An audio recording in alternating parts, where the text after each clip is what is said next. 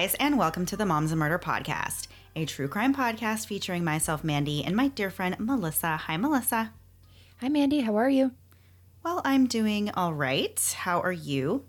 Well, I am doing all right also. I'm doing pretty okay, and that's a okay with me. Yeah, that sometimes is the best you can hope for.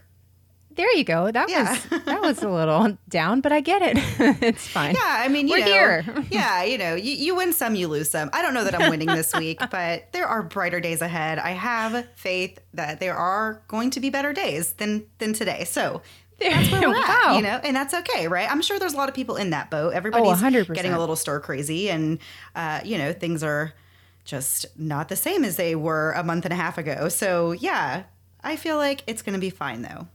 Absolutely. I'm with you a hundred percent. You sound like me a week ago. I'm I've had a little bit of a brighter day today. We're just switching off. Why Yeah. why should we both be happy at the same time? I'm just kidding.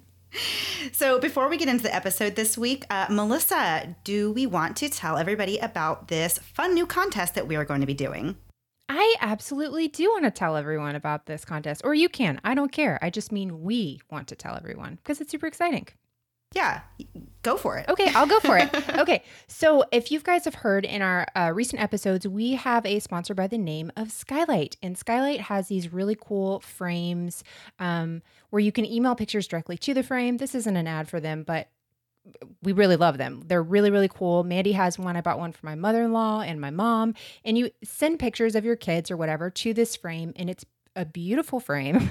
I'm, I'm again sound like I'm trying to sell it, but really we want to give one away way to you guys. So we um, are purchasing one, and we're going to mail it to a lucky winner. And the way to enter into the contest, which I should have just written this out word for word um, instead of just notes to myself, is to send us to actually uh, this week when we share our show notes, our our not our show notes, when we share like the poster that Mandy makes every week, if you will share it with your friends on your Facebook, your Instagram, your Twitter, whatever, send us a screenshot that you've shared it. We've tried this before on Facebook, and if you have a private page, it says like 50 people shared this and we can only see three of you because the rest of you are keeping it locked down. And so we can't see your names. So if you will take a screenshot of that, email it to us at lastthingbefore at gmail.com and put the word contest in the subject line.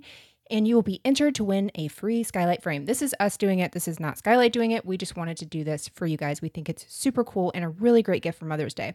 So the contest is going to end this Sunday, May 3rd at 5 p.m. Eastern Standard Time. So get those emails in to us before then.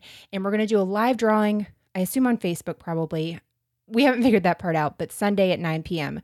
And we will email the winner to let them know that they've won and we will purchase the skylight frame and have it mailed off to you. So, Patreon, we're going to have a note in there for you guys as well, um, doing it a little bit different in there. So, yeah, so just email it to us, do a screenshot, email it to us, uh, contest in the subject line, last thing before we go, gmail.com. I'll put it in the show notes as well. It ends May 3rd, this Sunday at 5 p.m. because we just thought of this idea this week and we want to get it to you by Mother's Day. And so that's what we're going to do. And we really hope you like it. Hope you enter. Super easy to do, I think. And we can't wait to get this to somebody. It is the coolest gift and totally something a mom, especially, I think, would really, really love. Yes, it's so cool. Um, we both have now had the experience of trying the skylight frame, and it's just awesome, and I love it so much. So yeah, I'm really excited to give one away, and it is super easy. All you're doing is sharing the episode artwork from this episode and just sending us the proof that you did that. So yeah, so we hope we get a lot of entries. I'm really excited. I hope we. Um, I'm, I'm excited to give one of these really cool things Me away. Me too. Yeah. Super cool. Okay, so getting into um, the story, the case for this week, um, you may have noticed that we have been covering a lot of different types of stories lately. And this week, we actually have something that we have never had before on our show. Although there was potential for several deaths due to this crime, thankfully, nobody was killed. But the story is super fascinating, and it really does sound like the plot of a really good action movie and one that I would picture having Bruce Willis and Steven Seagal. Uh, at least that's what I think of when I think of this story. I don't know if you thought of any actors that would play in these roles, Melissa, but those were the two that came to my mind. Well, I like those. Um, Steven Seagal, though, I always think he's like a legit officer in, I think, New Orleans now, which is totally weird. Like, you could be arrested by Steven Seagal at Oh. any point in time. Oh, wow. Isn't that crazy? Yeah. so, so, but I like those choices. Those are strong choices. But this is a crazy, crazy story. So I'm, I'm super excited we're doing it this week. Yeah. So this week we're going to be discussing the 1980 bombing at Harvey's Casino in Stateline, Nevada. And before we get into the details of this crime, we're going to tell you a little about where it took place in this week's segment of We Googled This City. Stateline, Nevada is located near the border of California and Nevada and is around seven hours to the northwest of Las Vegas. I honestly didn't even know there was that much of Nevada, to be totally honest. So, according to the 2000 census, the population of Stateline was only around 1,200 people. And this number actually fluctuates quite a bit during their busy winter and summer seasons because of the high number of rentals and hotel rooms that are used. But really, only about 1,200 people live in this town. In 2006, a dark comedy slash action thriller was filmed at the Horizon in Mont Bleu Resort Casino and Spa near Stateline. That film was called Smokin' Aces, starring Jeremy Piven, Ryan Reynolds, Ben Affleck, Jason Bateman, Alicia Keys, and like 40 other people. Oh my gosh. Heard of that movie? I just watched this movie probably like a week and a half ago. A hundred percent. I was like, I've never heard of this. But then whenever I read like comedy action thriller, I was like, Mandy might have seen this one. oh my gosh. Yeah. Well, actually, I mean, I didn't really watch it, watch it. It was like one of those things that you put on and then you just the fall background. asleep. Yeah. It was at the end of the day, at the end of the night. And I just kind of fell asleep with it, but I turned it on and I never have heard of it before that. But no, I didn't really actually watch it, but I'm just surprised that I've even heard of something that you mentioned in Google this city. what a good night for us. so, Mandy, did you know that Nevada borders five states? Uh, it borders California and Arizona, like we spoke about, but it borders three other states, and I know that makes sense because of where it is on the map. But do you know what those I other really three hope you're are? not going to ask me. No, I am. I don't. No. Can I tell you? I could have guessed maybe two of these. One of these I wouldn't. So I'll give you the two that are maybes. Utah. That makes sense, right? I thought that was that, probably around. That Nevada. was going to be my. Yeah, that's the only one I was probably sure about. Okay. Ready? Idaho. Definitely had no idea about that one. And the last one, which literally I had to pull up a map to look at because I was like, can't be true. Oregon. I don't know why. Did you think what? Nevada bordered Oregon? No. Why do I picture Nevada being like way south of Oregon? Apparently i know that's i did the exact same thing. Because i was I, it said oregon i was like mm, nope don't trust this. Gotta go check it. And then i looked and i was like oh my gosh. Is this what is that thing called that you always talk about? The mandela effect? Have we have we discovered a mandela effect? Did nevada move up on the map and nobody told us about it or we knew and we forgot and we've been Mandela affected. I don't know. I just I'm having a hard time. If you knew that, please don't rub it in my face because this was really a tough one for me. So, lastly, in 1998 at the Heavenly Ski Resort, a man lost his life after skiing down an intermediate slope and hitting a tree. And that man was singer and politician Sonny Bono. And now you're wondering if we're finally at the end of Google this city. But don't worry, we're done, babe. I got you, babe. And there was no way of ending this without a stupid joke about that. I could not come up with another one. So I knew as soon as I saw his name, I was like, well, I've already ruined it. I know what's going to happen next. I think that was my favorite Google the city ever. Really? I felt like it was a yeah. total dud. I'm glad it worked out. Yay. All right. So the concept of gambling or games of chance, as they call them, has been part of the culture of Nevada since before it was even a state. In the mid 1800s, people actually traveled to what is now known as Nevada in search of gold, and they brought their games of chance with them. In 1864, Nevada was granted statehood and became the 36th state on October 31st of that year. That felt like a tongue twister to say that, so I'm so glad I made it through That's that. That's pretty impressive. Yeah. in 1869, certain types of gambling were decriminalized in the state, and very few changes were made to the gaming laws until 1909, when legislation that banned all gambling games passed during the progressive movement. Regulations on gaming slowly started to relax in the following years, and certain types of gaming started to be allowed again. So, this was mostly things like nickel slots that didn't really pay out a large sum of money, but they would pay out in drinks or cigars or sums of money that were less than $2. By 1919, there were licensed card rooms that allowed social games like bridge and whist, which I don't even really understand that game or know what it actually is. Have you ever heard of whist, Melissa? I haven't. I whenever I read it through the first time, I was like, Whip? I, I just could not. And then I was like, I don't even know a game called Whip. So why would I assume that it was Whip and not Whist? I've never heard of it. Yeah. I mean, it was the 1920s. So I assume they had different games then. I don't know. I've never heard changed. of it. Yeah. yeah. So in the 1920s, Reno became known as the gambling capital of Nevada. It wasn't long before these legal card rooms were starting to offer illegal games, and it wasn't really until the Great Depression that all forms of gambling became totally legal again in the state of Nevada. On March 19, 1931, Assembly Bill 98 was signed into law by Governor Fred Balzar, which made numerous games legal and put an end to back alley betting. This law was really the turning point that allowed the gaming industry to rise up and become what we know it as today, with Nevada being known for its numerous regulated casinos and gaming culture. By the 1940s, the gambling business was taking off, and a man named Harvey Gross was one of the 10 pioneers of the gaming industry in the state. Harvey had originally been in the meat cutting business and opened his first retail store in Sacramento and then expanded to Lake Tahoe. In 1944, while living in Tahoe, Harvey decided to get into the gaming industry and he opened the first casino at South Shore called Wagon Wheel Saloon and Gambling Hall at Stateline and Highway 50. He just wanted you to know everything going on there, where you could get to. Is it Stateline and Highway 44? Nope, it's Stateline and Highway 50. We will lay it yeah. all out in the title so you can find it. It was a small casino with just six slots. Nearly 20 years later, in 1963, Harvey added an 11 story tower to his casino. It was the first high rise building on the south shore of Tahoe. It has been said that Wagon Wheel Saloon and Gambling Hall is really what put South Shore on the map and turned it into a destination. It eventually became a multi million dollar casino empire, and several other casinos opened up in the area, including big ones such as Harrah's.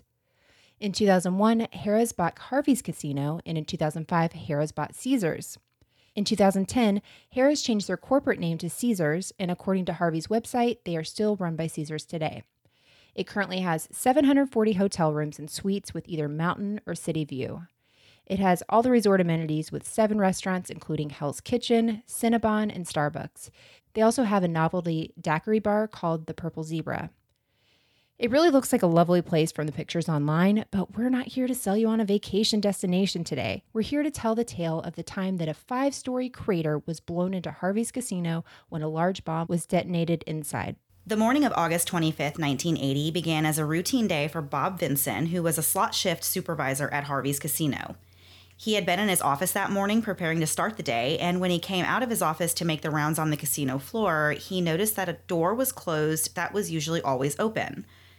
He was curious about why the store was closed and he walked over to check it out. And as he got closer, he looked through a window that was on the door and saw these two silver boxes on top of each other inside the other room.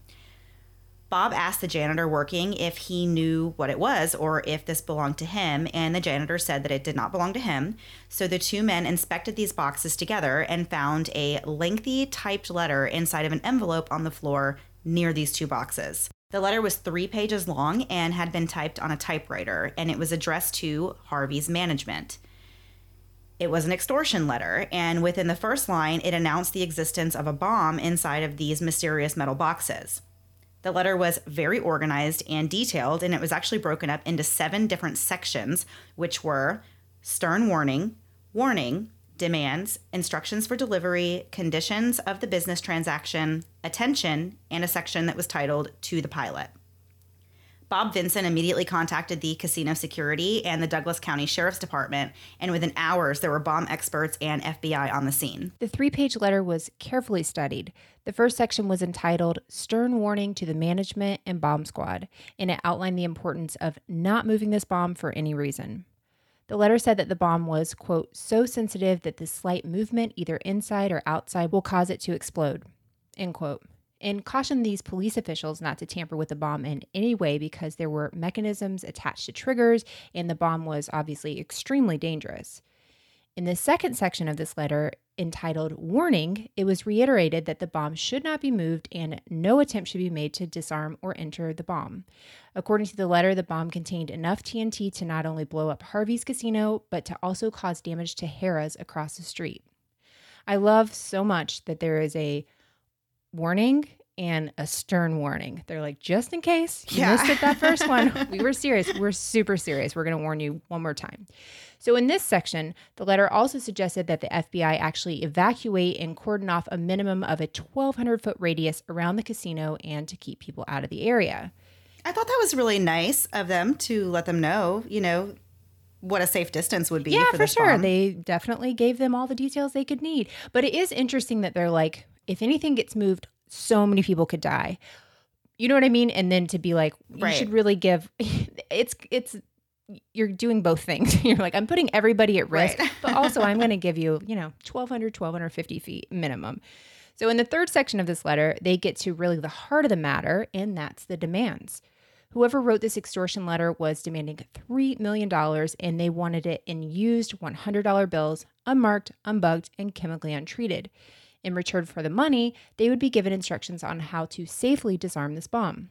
If anything was wrong with the money, they would stop cooperating and would not help them disarm it. Obviously, if this thing goes off, millions and millions of dollars in damage is going to happen. They're not going to be able to open up their casino.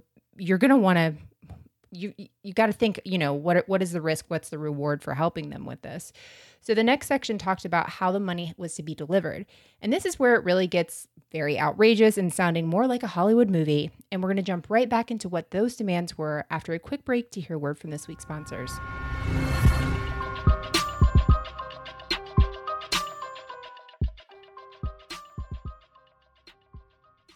This Mother's Day, get your mom something you would actually want with Storyworth.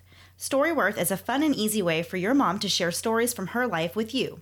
She'll be emailed questions throughout the year, and at the end of the year, all of her stories and any uploaded photos will be bound together in a beautiful keepsake book. Storyworth is great because the questions they ask go beyond the usual things like, What was your favorite subject in high school? and dig deeper with questions like, What's one of the riskiest things you've ever done? These kind of questions bring out those fun and entertaining stories that your mom may have long forgotten about. And I know we all feel like we really know our parents, but we really only know them since we've been around. But before us, there was a whole life we might not know about, and Storyworth helps you get to know your mom before she was, well, your mom. For instance, last year I did this for my dad for Father's Day and found out that he grew up with an actual serial killer. Plus, you can email your mom her Storyworth subscription so she can start it at any time.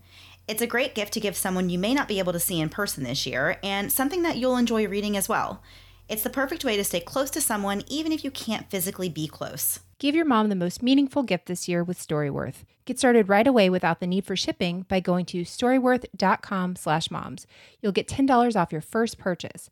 That's storyworth.com slash moms for $10 off. It's not always easy to make the right food choices, and sometimes you grab a treat and devour it and then feel bad about it and then realize you've already screwed up your diet, so why not just eat more? And that cycle goes on and on, and then nothing really changes because nothing changes.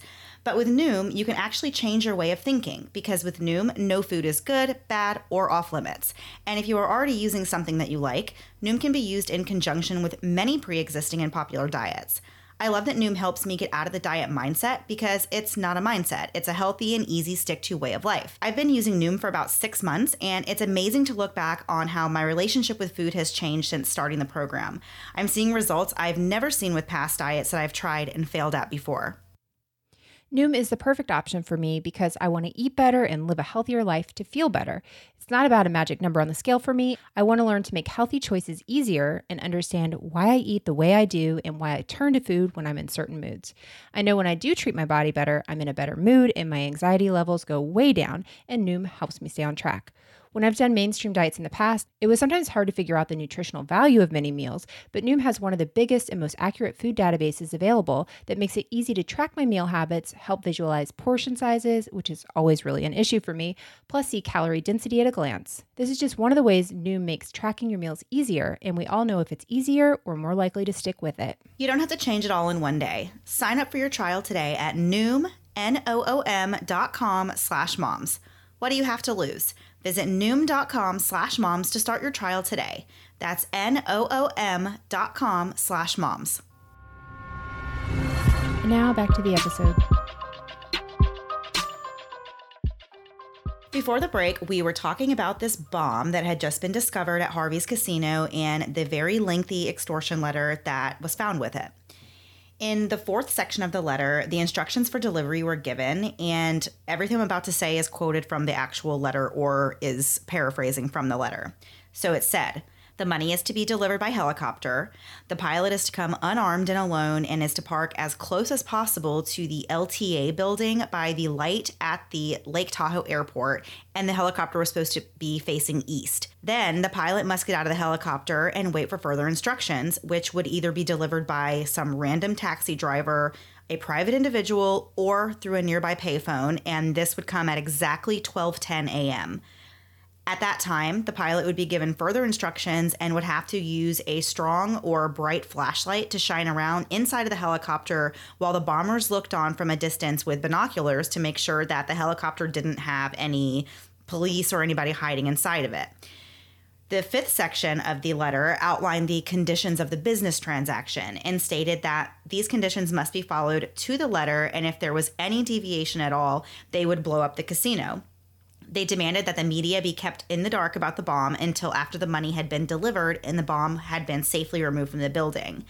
And there were further instructions for the helicopter pilot that included that the helicopter must have a full tank of gas and the pilot could not speak to absolutely anyone unless it was written in the instructions to do so. All of the channels on the radios in the helicopter were going to be monitored, and the letter stated that the maker of this bomb, uh, was not going to be involved in this money transaction in any way and said that anybody involved was innocent and should not be arrested by the police while carrying out this money exchange. So it seems like they've thought of everything, really, as they're writing this um, letter. Yeah. Yeah. I just love the idea that it's like, could be um, somebody in a taxi cab, or could be a random person, or could right. be a person wearing a clown mask, or somebody could fall from the sky. You really just don't know. Just anyone that comes near you. I mean, isn't that crazy? That's I just love that they're like, we have three ideas. Not sure right. which one we're gonna go with. It is crazy, especially because of the length they've already gone to to plan out everything else. Like it's like, well, yeah. what, what's it gonna be? But I guess it kind of makes sense. Um, yeah, from a criminal's mindset. If you try to think like a criminal, you're like, well, it's probably better to like confuse them so that they stay alert and stay, you know what I mean? Like right. stay paying attention. So uh, yeah, but that was funny after like everything else is so planned in detail, but then this one thing, they're like, well, it could be any of these things that happen. Yeah. You know? so if the instructions were followed, there would be six different sets of new instructions on how to disarm this bomb and remove it safely from the hotel and casino. And if not, the secret handling of the bomb, you know, would not be released. The sixth section of this uh, extortion letter was marked attention, and it explained that there was absolutely no room for negotiation and there would be no extension on the time frame. Everything had to be completed within 24 hours, and the bomber said they after this contact, they would not be answering any questions and they would not contact the authorities again. The final section was to the pilot, and it really had a lot of repetitive information about the instructions that we stated above, as well as a little bit more details of the plan for this pilot. So, the pilot was going to be making five different stops, none of which would be at an actual airfield, but the bombers promised that there would be plenty of lighting and mostly level landing sites, which as a helicopter pilot, I would have questions about what is mostly level landing sites. It's like, mostly gonna, level, Mandy. Yeah, it's like mostly where, level. where are you going to try and have this poor guy land, right? So the pilot was instructed to fly at a very low altitude, which was actually really dangerous when you consider the location where they were at. They're in the desert, yes, but there also is mountains there. So it's tricky when you are flying low. In this particular area, there are mountains. And so it's kind of hard to say to give instructions to not go above a certain altitude when this pilot like has to operate this you know aircraft right. safely so he's not running into the side of a mountain so uh, it was actually really dangerous the instructions that he was giving to this pilot so the bombers uh, warned the pilot also to not try and quote be a hero and to follow orders strictly after reading the letter and carefully inspecting the bomb, the FBI and bomb experts on the scene realized that what the letter said was true and that the bomb could not be moved at all. They quickly worked to evacuate the area that included several businesses near the casino and started brainstorming a plan for what exactly they should do. What they decided on was to break the two silver boxes apart with a quote unquote shaped charge of C4 with the hope that the C4 would disconnect the detonator wiring from the dynamite inside. So I don't know what that means.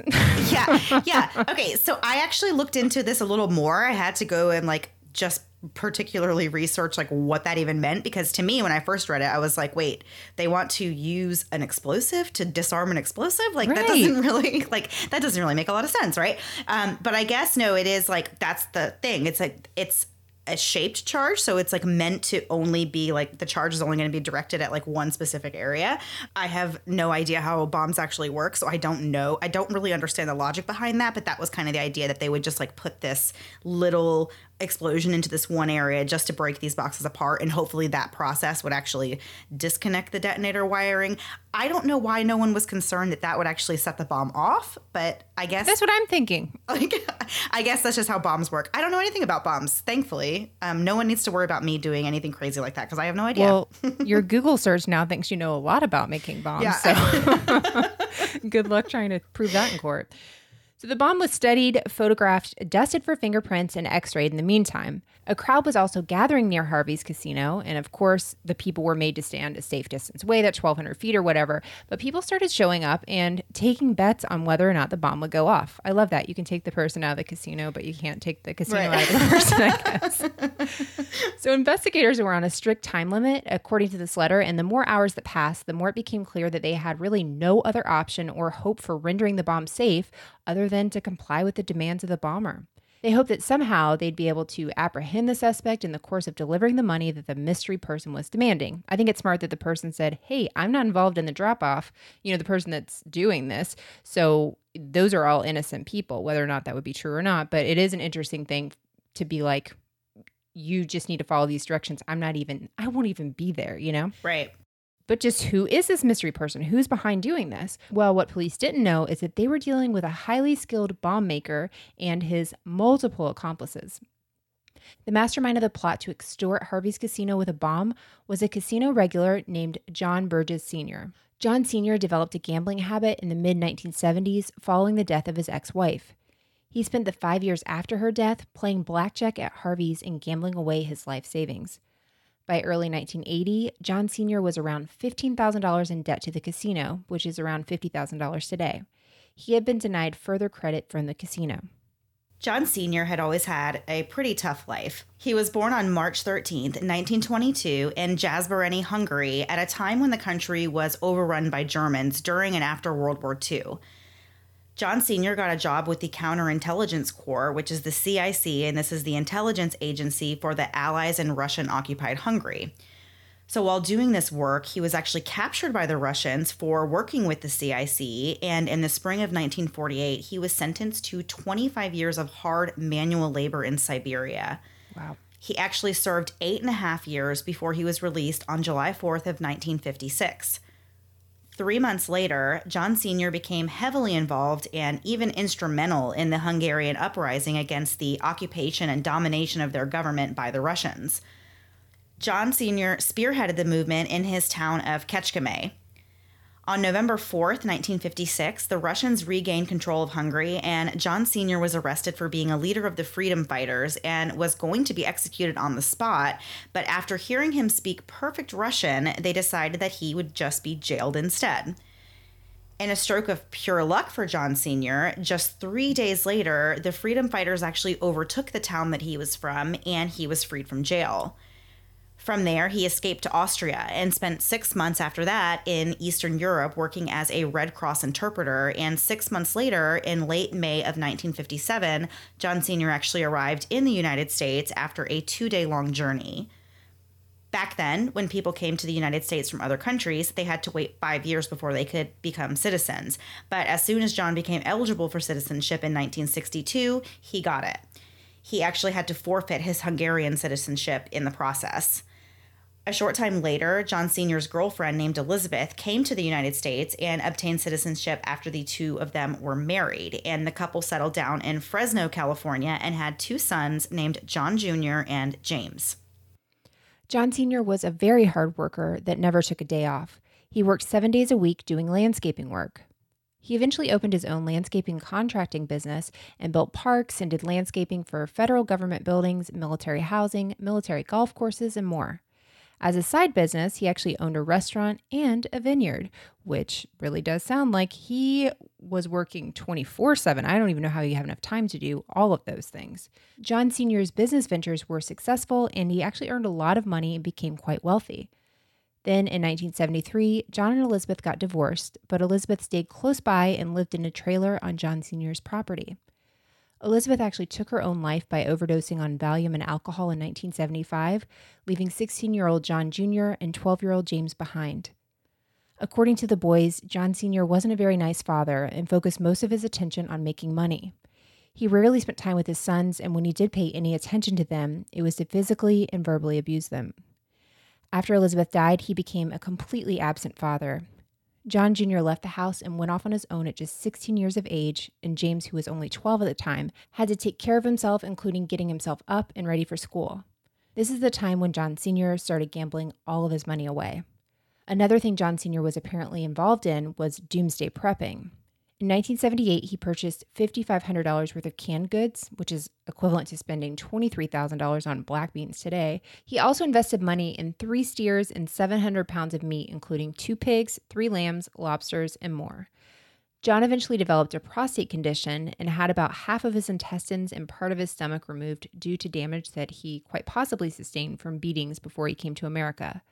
These medical problems eventually prevented John Sr. from working. At some point, though, he began dating again and he had a living girlfriend named Ella Joan Williams.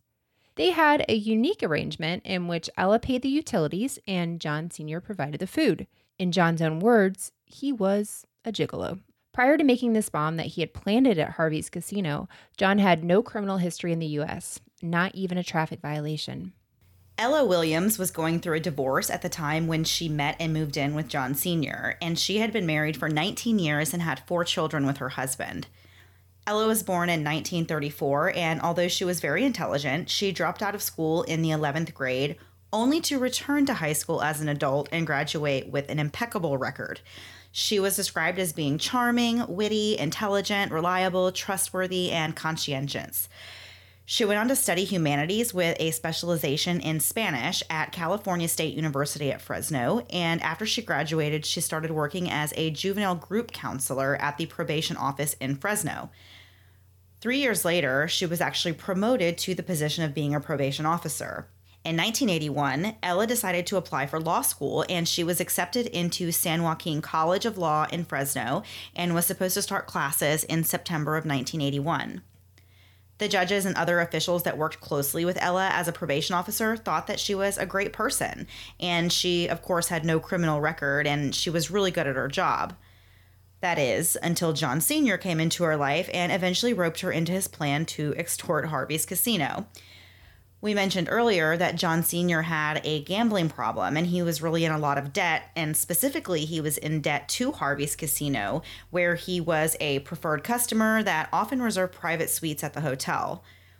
When John first started going to the casino, it was really just sporadically, but he would play these gambling games for hours upon hours when he would actually go there. Then in 1978, his restaurant burned down and he was paid $355,000 in insurance money, which would be like getting $1.5 million today. And every penny of that settlement went into funding John Sr.'s gambling habit. In October of 1979, John Sr. was so deep into his gambling that he actually rented an apartment in Lake Tahoe just so that he could be closer to the casino. All told, John Sr. himself estimates that he lost about $750,000 at the hotel, which would be equal to $2.3 million today. Once the well had run dry for John Sr., he became really desperate and depressed.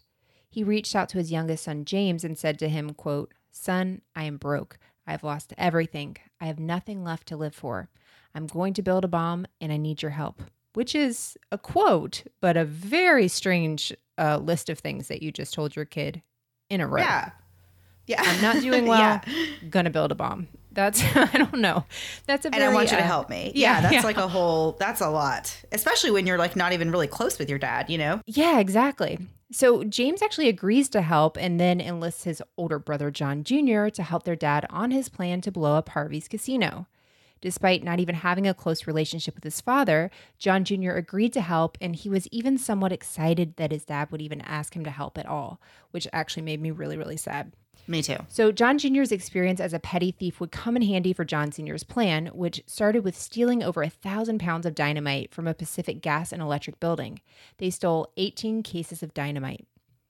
Once they had the explosives, they got to work on figuring out how to construct the bomb. Both Junior and Senior enjoyed taking apart electronics and learning how they worked, so they began working on a bomb that had a maze of switches and triggers. At first, John Jr. really didn't have much faith that his dad's bomb plan would work, but once the bomb actually started coming together, he realized that this was serious and tried to talk his dad out of going through with this plan. John Sr., though, was really adamant about finishing the bomb and moving forward. The bomb that John Sr. ended up building was quite extensive and complex. It had about a thousand pounds of dynamite inside, and it was enclosed in a metal box with the lid screwed shut. Every screw was attached to wires and contacts, meaning that removing the screws would just detonate the bomb. John Sr. also installed switches to detonate the bomb if the lid was removed. There were eight different fusing systems. One was on a timer, another was an anti motion switch, and another was a float mechanism. There were layers of rubber and metal inside the box meant to block any kind of drilling or inspection entry attempts. If anyone would make contact with these layers inside, the bomb would go off. The two boxes holding the bomb were designed to look like a quote unquote business machine. It was five to six feet long and three feet wide and looked like two steel boxes stacked together. The dynamite was contained in the smaller box on top. Also, whenever I say these things, I do my hands the whole time. Like I really understand what's going on. Yeah. I'm like doing Yeah. two boxes with my yeah, hands so anybody speaking. who's listening along probably also doesn't know what any of this means. Um, we don't Yes. either. We're just reading what the research says. Uh, you know, the sources say, but I don't have a clue how bomb works or how any of this makes any sense at all. It just sounds very terrifying that if you unscrew one screw, this whole thing could just blow up. It sounds terrifying while you're building it. Like, what if you didn't have caffeine that day? Things could really go Right. awry very quickly. So, after this bomb was built, John Sr. asked his two sons to participate in planning the bomb at the casino. It was at this point that the two boys said they wanted out of this plan and didn't wish to participate any further. Feel like you're a little far into it now at this time, boys. But while they were loading the bomb into the van, it actually rolled over John Jr.'s hand, which meant he was useless anyway, which was exactly what he wanted. I'm kind of interested to know if he like actually did it on purpose. Was I would have if I was him. a hundred percent. I would definitely take a broken hand over being involved in anything that had to do with like actually putting a bomb somewhere. Right? But like I would have asked somebody to roll over my hand two months before, like when this was starting. So John Sr. did not give up though, and he decided to ask two of his employees from the landscaping business to deliver this bomb for him. These two men were Terry Hall and Willis Brown, and both of these men had criminal past and agreed to assist John Sr. Willis Brown was born in Arkansas in 1931. After the 10th grade, he enlisted in the Air Force and he left school at the age of 15. He somehow made it through the screening process, but when the military found out that he was 15 when he enlisted, they ended up discharging him. But by that point, he had already served two years. I have so many questions about how you get through the military and they don't realize that you're only 15. I know. I'm like, do you only have three hairs on your chin? I, just- don't yeah. understand how this happened. How did you figure so many out? things in this story. I'm like, well, this was a different time. This was a very long time ago. like, you know, because this is definitely doesn't seem like that would happen today. So at the time Right. of this story, Willis was recently divorced and had three children that were all at least 16 years of age or older. And he did labor jobs and worked for Granite Construction Company, Elms Creek Project, and he also worked as a landscaper for John Senior's landscaping business.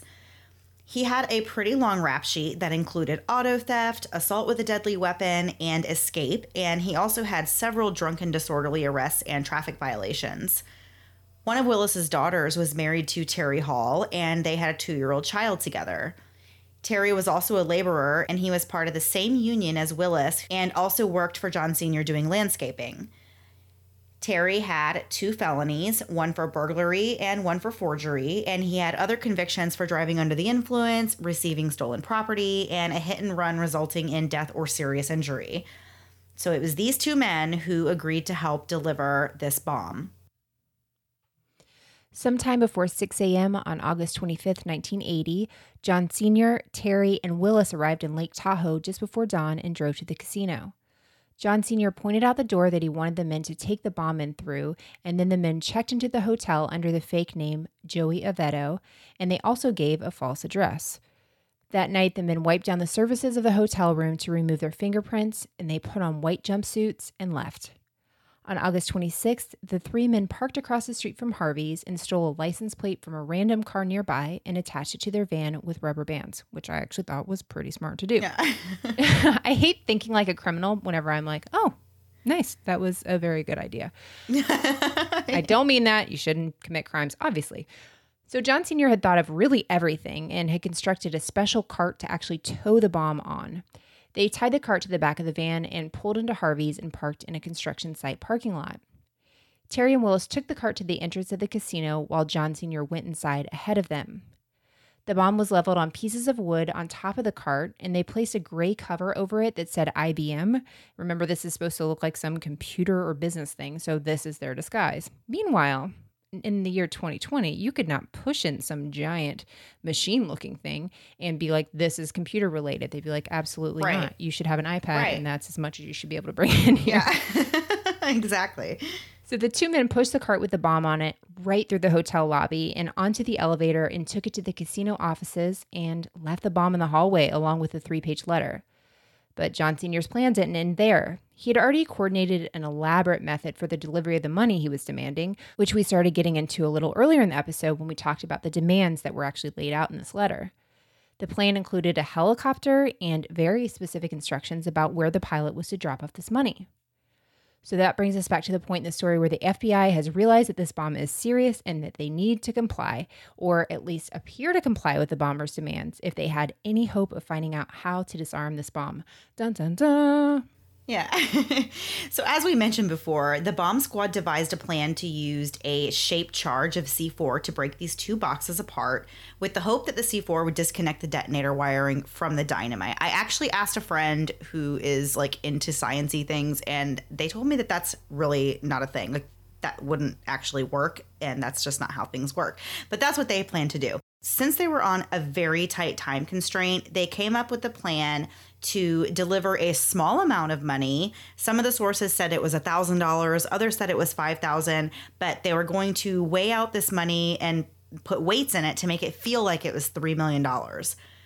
The helicopter pilot followed the instructions that were outlined in the letter, and he first flew to the Lake Tahoe airport and waited for further instructions as he was told. A nearby payphone rang, so out of those three options of what could happen a taxi, a random person, or a phone call it was actually a phone call and it rang at the exact moment the letter said it would, which was at 12:10 a.m. When the pilot answered, he was told that he had 3 minutes to get the helicopter airborne and he was to follow Highway 50 west at just 500 feet above the elevation. After 15 miles, he was to start looking for a strobe light on on his right side. The strobe light would be triggered by a radar gun aimed in the helicopter's direction, and it would go off when the helicopter was in range. Doesn't all of this just seem so complex and complicated? Like that one person masterminded all of this and set all of this up? Like they set up a radar gun for a strobe light that's going to go off when the helicopter gets into its range. Like this does not seem like a real thing that actual people could be capable of doing. I would have like come up with steps one through two and then been like, you know what, just just fly it wherever. We'll we'll figure it out. Just throw the money down. I don't care. Like yeah. we're gonna figure it out. I've used my brain too much at this point. It is crazy because it also feels like you're setting yourself up for failure. What if these things don't happen? Is the whole thing null and void? I don't understand. Yeah. So once the strobe light turned on that the pilot was looking for, he would only have four minutes to land the helicopter because the strobe light was set to automatically go off after four minutes, which that's really convenient. Like, why four minutes? That doesn't seem like enough time to get a helicopter on the ground. All of it. You're giving them 24 hours, but but they're like only three minutes. Yeah, it doesn't make any sense. So the letter actually also said to face uh, to land the helicopter facing south and to look for to get out of the helicopter, walk south and look for an envelope that would be nailed to a tree about 200 feet away and that would contain more instructions. This all sounds like Dwight Schrute giving directions to his beet farm. Honestly, like go Right. past two cows and stuff. It's, It's, like crazy. a scavenger hunt, right? Like it really is. Like it's like what in the world? Like it's crazy. So, however, things actually went sour when the pilot was unable to see the signal light from the ground and after flying around for several minutes, they had to abort the plan and the money drop wasn't actually able to happen. So the FBI and bomb experts really had no choice now. They had to figure out how to disarm this bomb on their own, right? So they didn't deliver the ransom money or the extortion money. And so now they know they're not going to get instructions from the bomber on how to disarm this bomb. So now it's just up to them to figure out how to to take care of this problem safely. They're on their own. So on August 27th at around 3:45 p.m., they attempted to defuse the bomb with the C4, but it was a failed attempt and the bomb actually exploded, just the way John Sr. had designed it to and just the way me, with no knowledge of bombs at all, thought that it would. yeah. So this big explosion caused $12 million in damage, which would be like $40 million today. And of course, it sent debris flying everywhere. And this is including cash and casino chips and playing cards. And if you looked up from the ground level, you could see TV sets that were swinging on electric cords and toilets that were hanging by pipes. And thankfully, nobody was killed or injured because, as we said before, the FBI knew to evacuate the area and give a far enough distance for people to stay away. And so that wasn't actually an issue. But when this bomb actually exploded, the crowds that had gathered in these nearby areas and that were kind of watching from outside, they all cheered. Everybody thought it was just great, which I guess I can understand. That would be quite a sight to see. So, John Sr. and his accomplices found out that this bomb had gone off while they were listening to the radio. And John Sr. became very, very upset because, of course, now the bomb has gone off. He didn't get the money. And now, like, there's no reason for them to give him the money because the bomb has already exploded. Right. So he is kind of, he's out a bomb and he's also out $3 million or whatever he thought he was getting, you know, out of the whole deal. So he was really upset and said that he no longer had anything to live for and that the only possible reason to keep on living was to make another bomb. Because the first one went so well. Yeah, right. So John Sr., John Jr., Ella, and James were all stationed in areas that were around where the money was supposed to have been dropped off. And when this plan fell through, of course, they all left. So on the way home, this is super crazy. On the way home, John Jr. was driving and John Sr. was a passenger. And he- John Jr. got pulled over and he actually was issued a speeding ticket. And in another bizarre coincidence, Ella got into a car accident on her way home and she had to be dropped off at a hospital anonymously. And we're going to get right into the aftermath of this bombing after one last break for a word from this week's sponsors.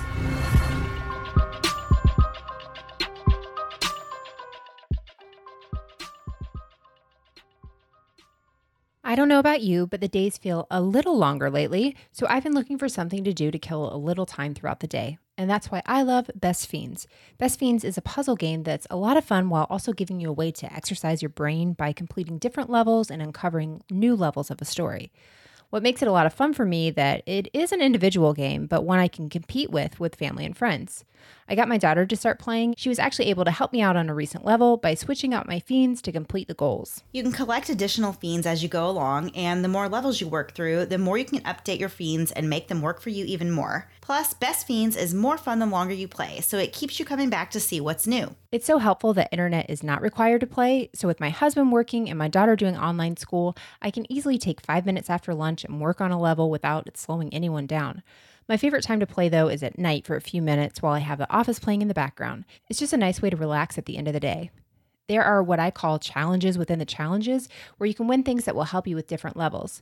Plus, Best Fiends updates every month, so it always feels new and not like playing the same old game every day. I'm on level 498 now and can't wait to see what the newest updates bring. Best Fiends has thousands of levels already, with new levels, events, and characters added every month. It's hours of fun right at your fingertips, and you can even play offline. With over 100 million downloads and tons of five star reviews, Best Fiends is a must play. Download Best Fiends free on the Apple App Store or Google Play. That's friends without the R. Best Fiends. The days are longer, but it's also gotten hotter outside, way hotter. And I want to stay active, but I have about a three minute window a day when that's even possible here in Florida. So riding my bike outdoors for exercise isn't always possible right now. So I am super thankful for OpenFit and being able to access it from anywhere, like inside my house with the AC. OpenFit offers 350 brand new live workouts every single week, and you can choose from things like barre and Pilates classes, cardio, strength training, yoga, even guided walking and running sessions. I don't know about you, but if I can sneak in even 15 minutes of exercise a day, I feel a lot better. And I love that the OpenFit streaming classes offer classes that start at just 10 minutes long, which helps me increase my energy, put a little pep in my step, and overall feel better inside and out. You can also work out with amazing trainers like Andrea Rogers, who is the founder of the worldwide sensation Xtend Barre, or the newest workout, Rough Around the Edges, with six of the coolest stunt women in the business. OpenFit has changed the way I work out, and texting our code MOMS to 505050, you can join us on a fitness journey personalized just for you. Right now, during the OpenFit 14 day challenge, our listeners get a special extended 14 day free trial membership to OpenFit when you text MOMS to 505050. You will get access to OpenFit, all the workouts and nutrition information totally free. Again, just text MOMS to 505050. Standard message and data rates may apply. And now back to the episode. Before the break, this massive bomb had just been accidentally detonated inside the Harvey's casino, causing millions of dollars in damage. After their plan to extort $3 million from the casino failed, John Sr., John Jr., Ella, and Terry all took off and headed home, and John and his son were pulled over for speeding, and Ella, who was in a separate car, was in an accident and showed up at the hospital anonymously. Back at the bomb site, though, the FBI were working hard to examine the bomb and what it was made of. Agent Chris Ronay said that the bomb was, quote, virtually undefeatable, a pretty sophisticated, quite complicated piece of machinery unlike anything we'd seen before or anybody in the bomb disposal business had ever seen before. End quote. Agent Ronay said that his colleagues had considerable experience with bombs, but they had never dealt with anything of that size. The FBI said the bomb maker had to be somebody that had great knowledge of bombs and explosives. Following the bombing, the casino wanted to reopen the gambling areas that weren't damaged and get their business back up and running.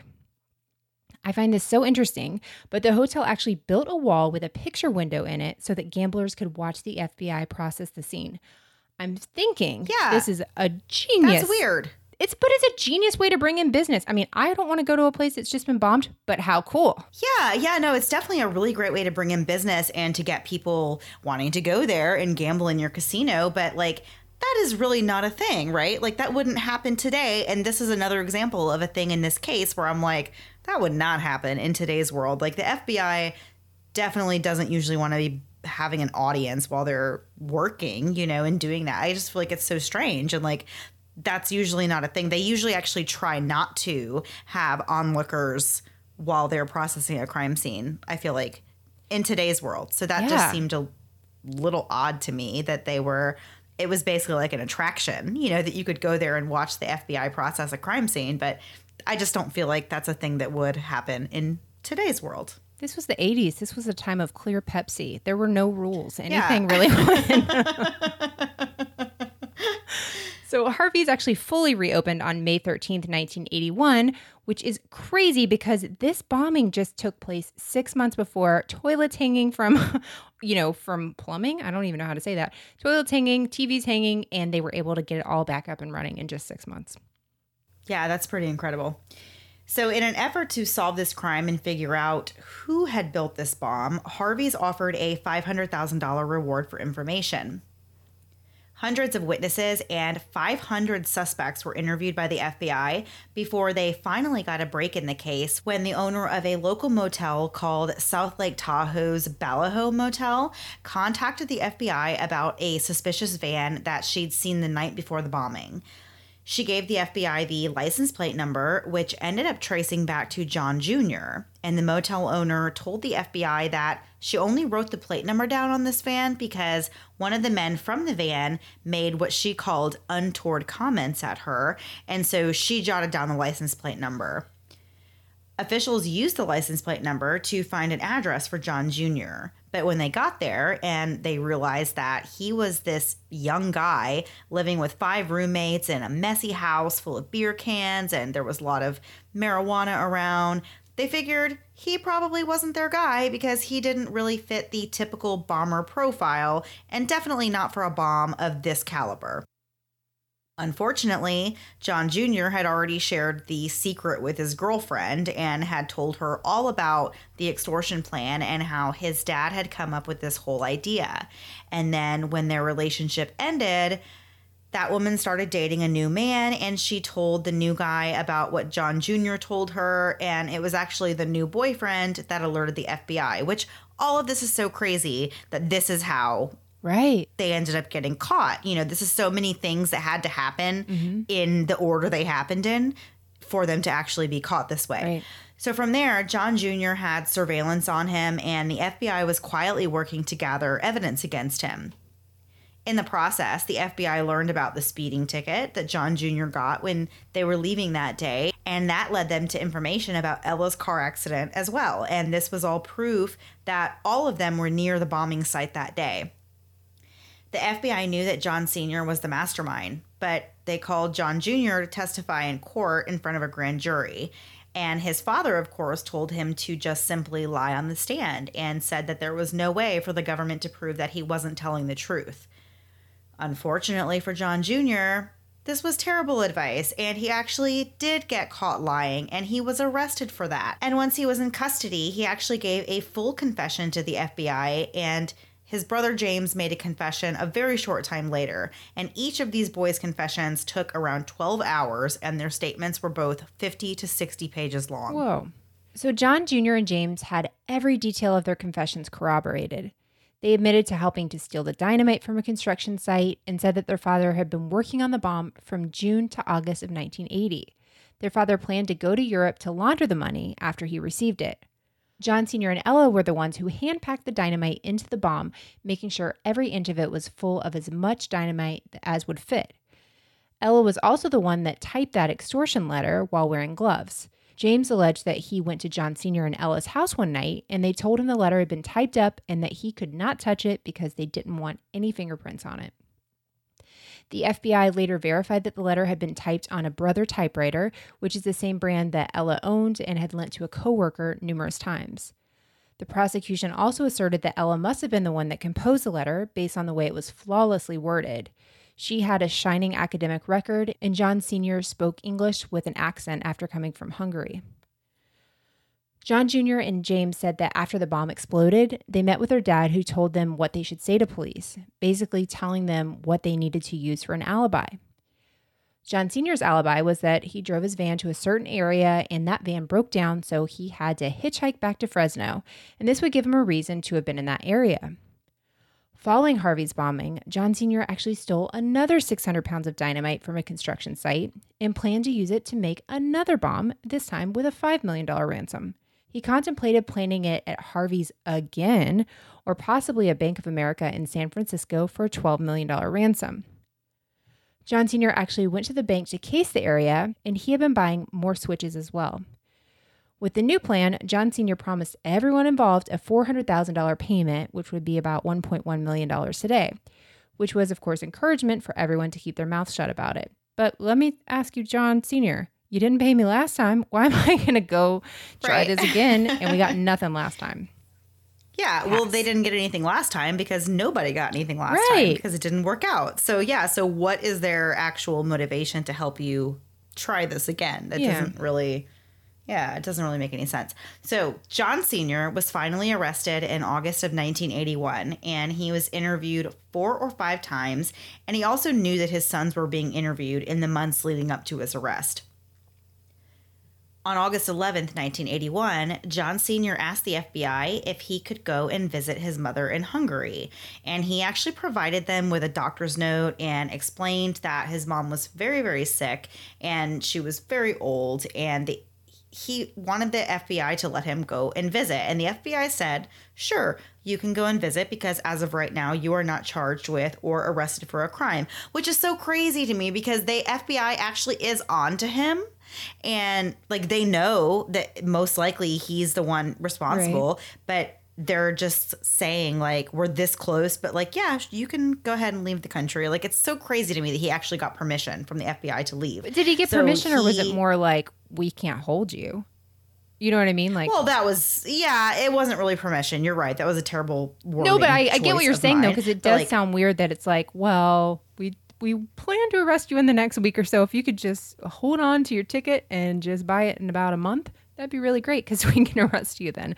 But right now, Yeah. have funsies. Yeah, yeah. I mean, that's basically what they said. They said that since he was not under arrest, of course, he could leave and go Yeah. see his mom. So, uh, John Sr. actually did not end up going on that trip. And then on August 14th, 1981, literally just three days later, he was arrested and charged with perjury after he actually perjured himself in front of a federal grand jury.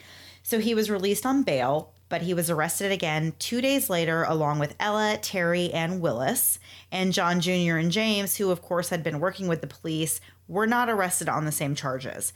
So on August 19th, 1981, all parties of this crime were indicted. The charges between them included conspiracy to attempt extortion, interstate commerce in the pursuit of unlawful activity, interstate transportation in the aid of extortion, and the transport of explosives.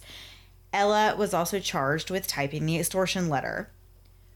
Willis cooperated with the FBI and gave a full confession in which he said that he was recruited by John Sr. and promised that he and Terry would be paid $2,000, which would be $6,000 today, for just simply delivering this bomb to the casino.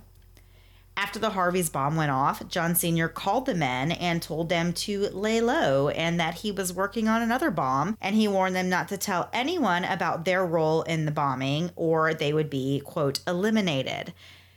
After Ella was arrested, she had a chance to make a statement, but instead she said, quote, "Why should I tell you anything? You know it all already. I don't want any deals. I don't want any probation. I just plan to plead guilty and do my time." Dang, Ella. Yeah, I mean, I kind of understand it like from her point of view, like if you're caught, you're caught, you know? Like I feel like that would be me in that situation. I would just be like, "Well, there's really nothing, you know, there's nothing I can do. Like that's what happened." Not me. I'm already know snitch. What do you want to know? Get me a deal. I'll tell you what you want to know. I'll tell you everything. I've got even more Yeah. details. so Terry didn't give a statement either. And after John and Ella were arrested, police searched their house and found about 20 switches that were identical to the ones that were used in the Harvey's bomb. And they also found about 600 pounds of dynamite, which definitely suggests that they were going to go forward with a plan to make a second bomb and try to extort either Harvey's again or another company. So that's really crazy to me that like you would do this and that that would happen like your bomb would actually go off but then you're like oh that's fine i'll just make a new one that's just so crazy or it could be like when you and I have ordered things on uh, one of the food delivery services and we think we order like, um, you know, one lime, but we actually order, or 10 limes and we order 10 pounds of limes and be like, whoops, didn't know I had Yes, 6,000 yes. pounds of dynamite. I was just looking for six. This is so crazy. It happens to me all the time. yes So, John Sr. and Terry had a joint trial in federal court that began on October 12, 1982. The prosecution alleged that John Sr. was deeply in debt to the casino, so he planned to extort money from it, and in order to do so, he built a foolproof bomb. John's defense admitted that he did construct the bomb, but it was because he was under duress. And John testified that the mob made him do this so that they could collect the insurance money. They said that John Sr. was just a dupe and that he didn't know the package he was delivering was a bomb. The defense said that a mobster named Charlie is who contacted John and who had him beat up by two mob men to force him to carry out their plan. And of course, none of this makes any sense whatsoever. That's just a crazy amount of nonsense to be like, he built a bomb, but yeah the mob. but the mob is my new saying. So, fun fact even though John Sr. and Terry had a joint trial, they each had their own attorneys. And Terry's attorney was actually a man named Larry McNabney.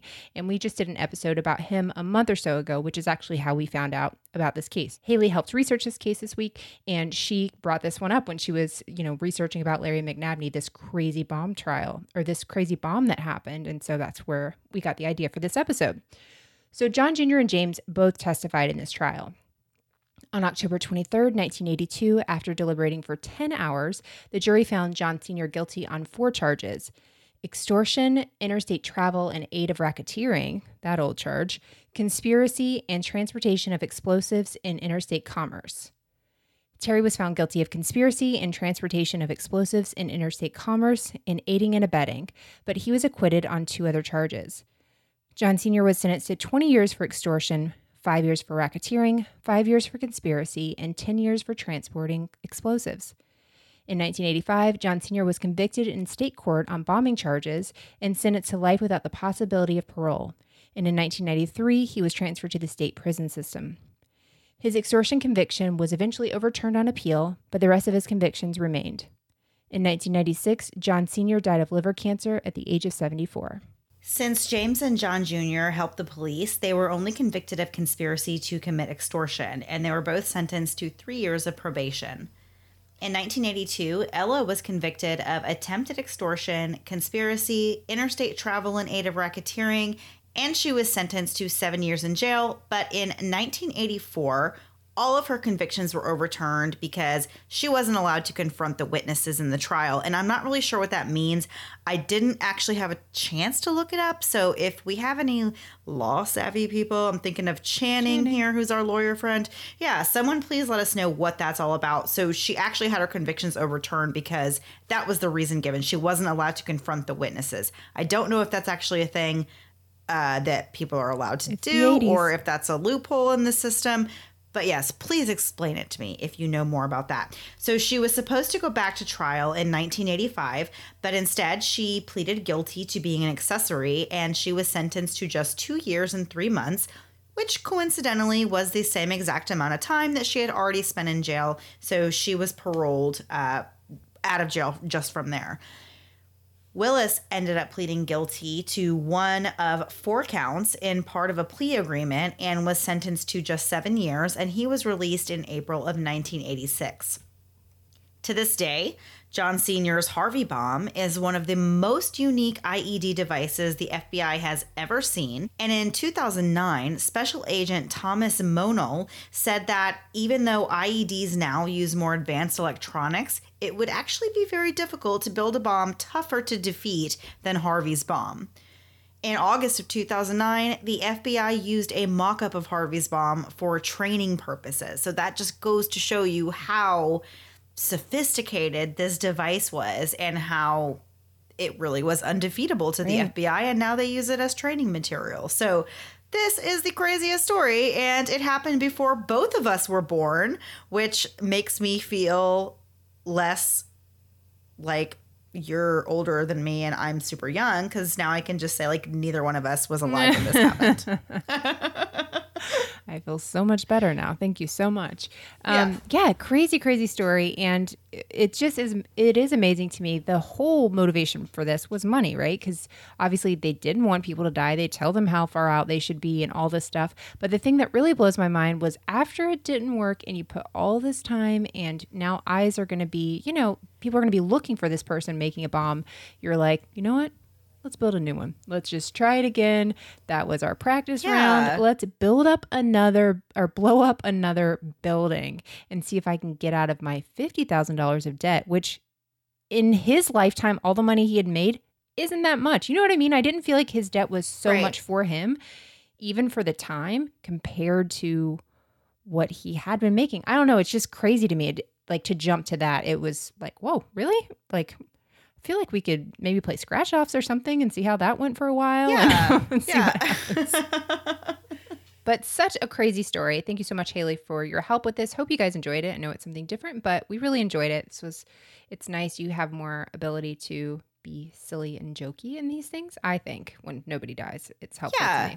Yeah, for sure. When nobody dies, I feel like I love these episodes Me where too. no one actually died uh, because we can kind of do our we can do our own thing a little bit more and we can kind of yeah we want to be sensitive input so, a little yeah. more and yeah yeah yeah so we hope you guys enjoyed this episode and um, of course we're going to move right on to our usual last thing before we go and um, we have kind of a different one this this week uh, of course, we're all in quarantine. We all know that we're quarantined.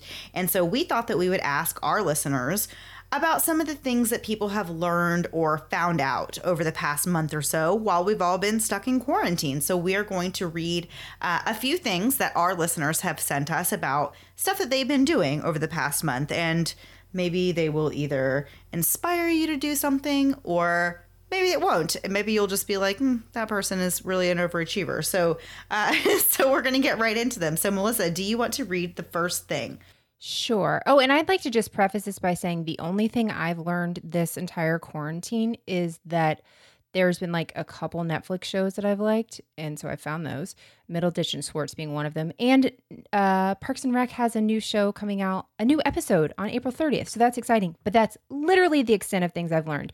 So don't feel bad if you haven't learned anything. It's totally fine. Oh, I haven't learned Yeah, anything. yeah. Yeah, I haven't just- learned anything. These aren't like crazy ones because I know sometimes it's hard whenever you're like, oh my gosh, that person's cooking, you know, five course meals for their family every night. I can't do that. Don't feel bad. These are just fun, whatever ones. So yeah. And and if you are that person who sent that in, I'm sorry we didn't pick that. yeah, I skipped right on by that one. Let me tell you. No, I'm just kidding. But no, it's it's whatever works for you. Whatever works for you.